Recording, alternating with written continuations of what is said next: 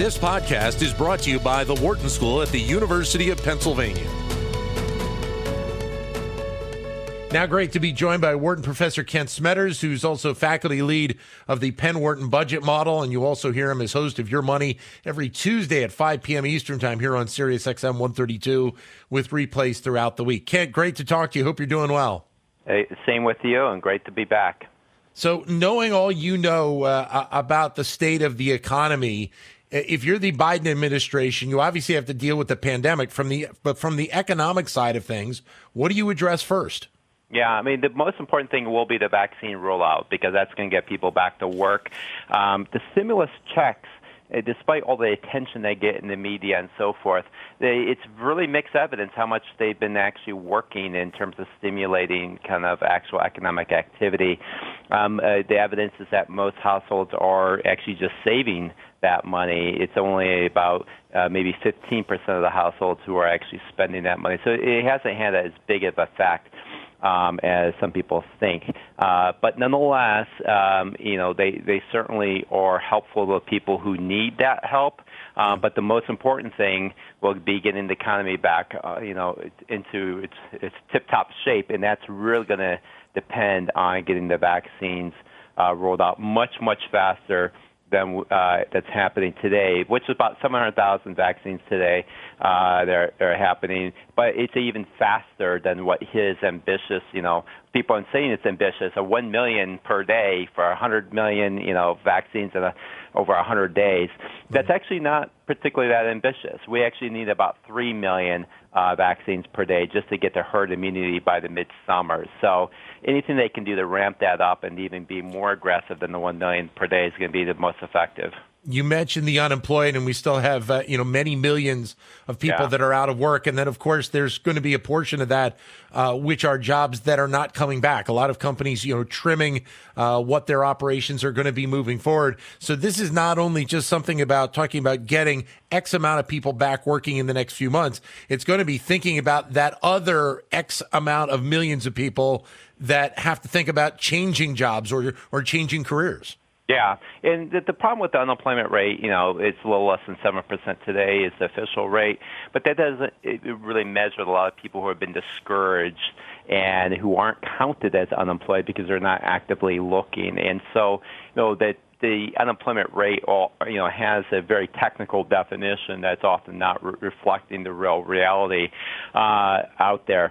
So yes, you uh, you have a lot of discouraged people who need to come uh, eventually come back and be count, uh, counted as unemployed. Um, that's why sometimes the unemployment rate will actually tick up a little bit as the economy starts to come back, because these discouraged people are now being counted because they're actually actively looking for work. But as you mentioned, there's these sectorial changes as well. Some restaurants have gone out of business, but, you know, eventually, hopefully, they'll, a lot of those will be coming back. Um, but then, you know, it's still a big question mark how much of we're going to see in terms of people working from home versus, yeah. you know, commuting into a city and so forth. And does that have an impact on, you know, uh, other supporting jobs inside of cities and, and so forth? My guess is over time, the cities still have value. There is a big trend toward moving to cities for greater amenities, and that uh, cities will return. Uh, but it could be a slow progress, uh, process over the next four or five years. And and I think you bring up a good point here, is that a lot of these small businesses that have had to shut their doors, it's not just like you're going to be able to see them come back in the next six months or twelve months. It is going to be a process, a, a several year process to see a lot of these businesses that went under, that are, uh, you know, empty buildings right now, uh, that become filled again. It will be several years. So at the Penn Wharton Budget Model, our forecast has always been about a U-shaped recovery, not the L-shaped that has been, uh, uh, you know, characterizing the two thousand eight um, Great Recession, but right. uh, a little bit faster than that, of a more of a U-shape, but not quite V-shaped either, which is the very fast.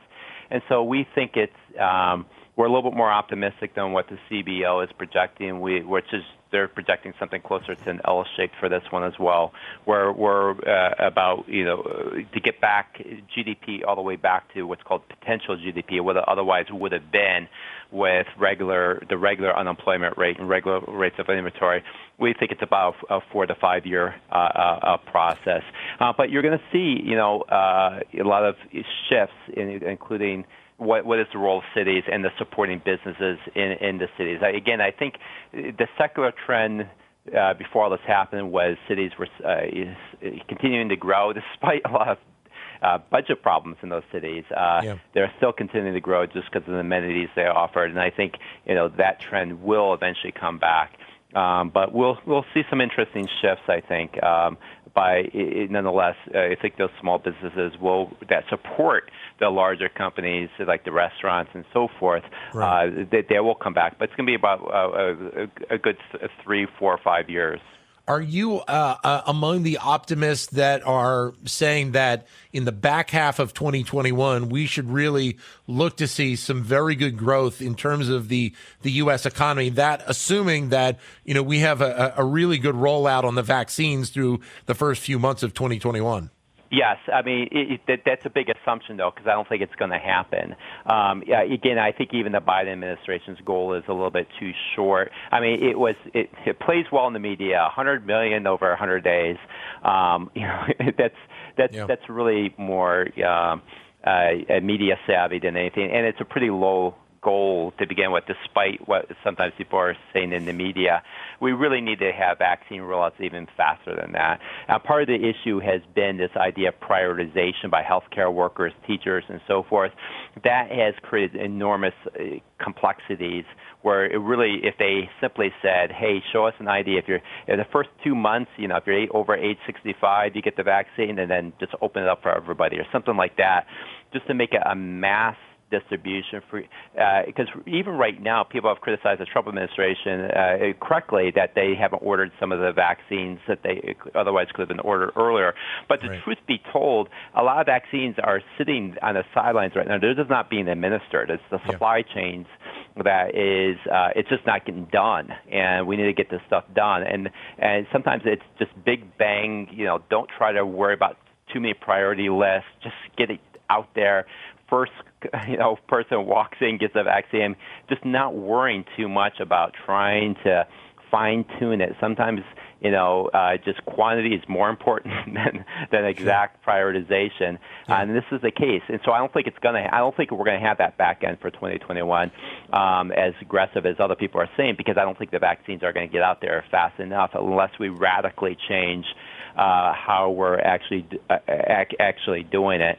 Um, and especially with the new strand come out, that means the herd immunity rate is even higher, the threshold's even higher uh, mm-hmm. with the U K strand. So, I mean, it, it, unless we can get up to, you know, uh, a, a mid, middle summer herd immunity kind of vaccination levels, um, you know, there's going to be issues there. And also keep in mind how inter, inter, how um, globally connected the world is right now. Yeah. So even if the U S gets um, up to herd immunity, say by midsummer, which is which is like un, unlikely to happen, are a lot of the countries that we're getting supply from, uh, they're probably not going to get to vaccinate their population until twenty twenty-two, twenty twenty-three. Greece is looking at twenty twenty-four as uh, full vaccination because they're pretty low in the priority list in terms of supply chains, in terms of, you know, they don't have the deals that some other countries have with some of the makers of the vaccines. So when you have your international supply chain, also, they're not being vaccinated very quickly, and they're even slower than the U S.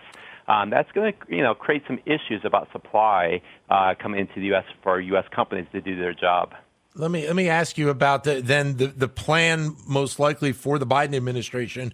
When you think about some of the things that uh, that uh, Joe Biden has talked about, uh, he talked about taxes. He talked about regulation. Uh, we right. know that there's going to be a concern around debt. Uh, he also wants to make sure that, that you're you know trying to take care of Medicare and also start to look at, at Social Security. There's a lot on the right. table there for this Biden administration to try and tackle as we move along.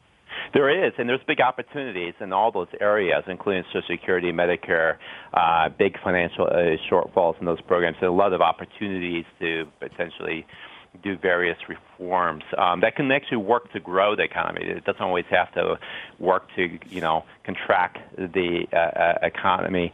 Um, so the big opportunities there, you know, taxes will, you know, it all comes down to the uh, details of exactly how they're going to do it. Are they going to do it in a way? Um, you know, they have their plan. The Penn Wharton Budget Model went in a lot of detail about scoring that plan. We found a fairly neutral revenue, or at least uh, growth-wise, over the long term um, because of um, uh, paying down some of the debt and so forth uh, with that tax bill. But then there are pieces in there, like the donut hole tax for Social Security, that are much more contractual uh, on the economy. Um, that's a particular provision he has in there for uh, Social Security taxes uh, that's not traditional, and that would be much more contractual uh, on the economy. But on the other hand, um, there are gems in there that, you know, will be much more expansive. And so sure. uh, it all comes down to the details. When, you know, when it comes to regulation, unfortunately, regulation is one of those areas that people just, you know, they get very dogmatic about, either pro or anti-regulation. It's just the wrong way to look at regulation. I mean, it all comes down to what is the regulation, what are the details. I mean, you can be a pre-free market person and still believe in some regulation that actually sure. promotes competition. Yeah. And, uh, you know, so often regulation is actually, you know, promoting competition. Competition, economic growth. Kent, as always, great to talk with you. Thanks very much for your time. My pleasure. Thanks. Kent Smetters, Wharton professor. And by the way, for people that would like to go look at some of the work that Penn Wharton Budget Model has done uh, around the Biden platform and other issues, you can go to budget model dot wharton dot u penn dot e d u. To keep engaged with Wharton Business Daily and other Wharton School shows, visit business radio dot wharton dot u penn dot e d u.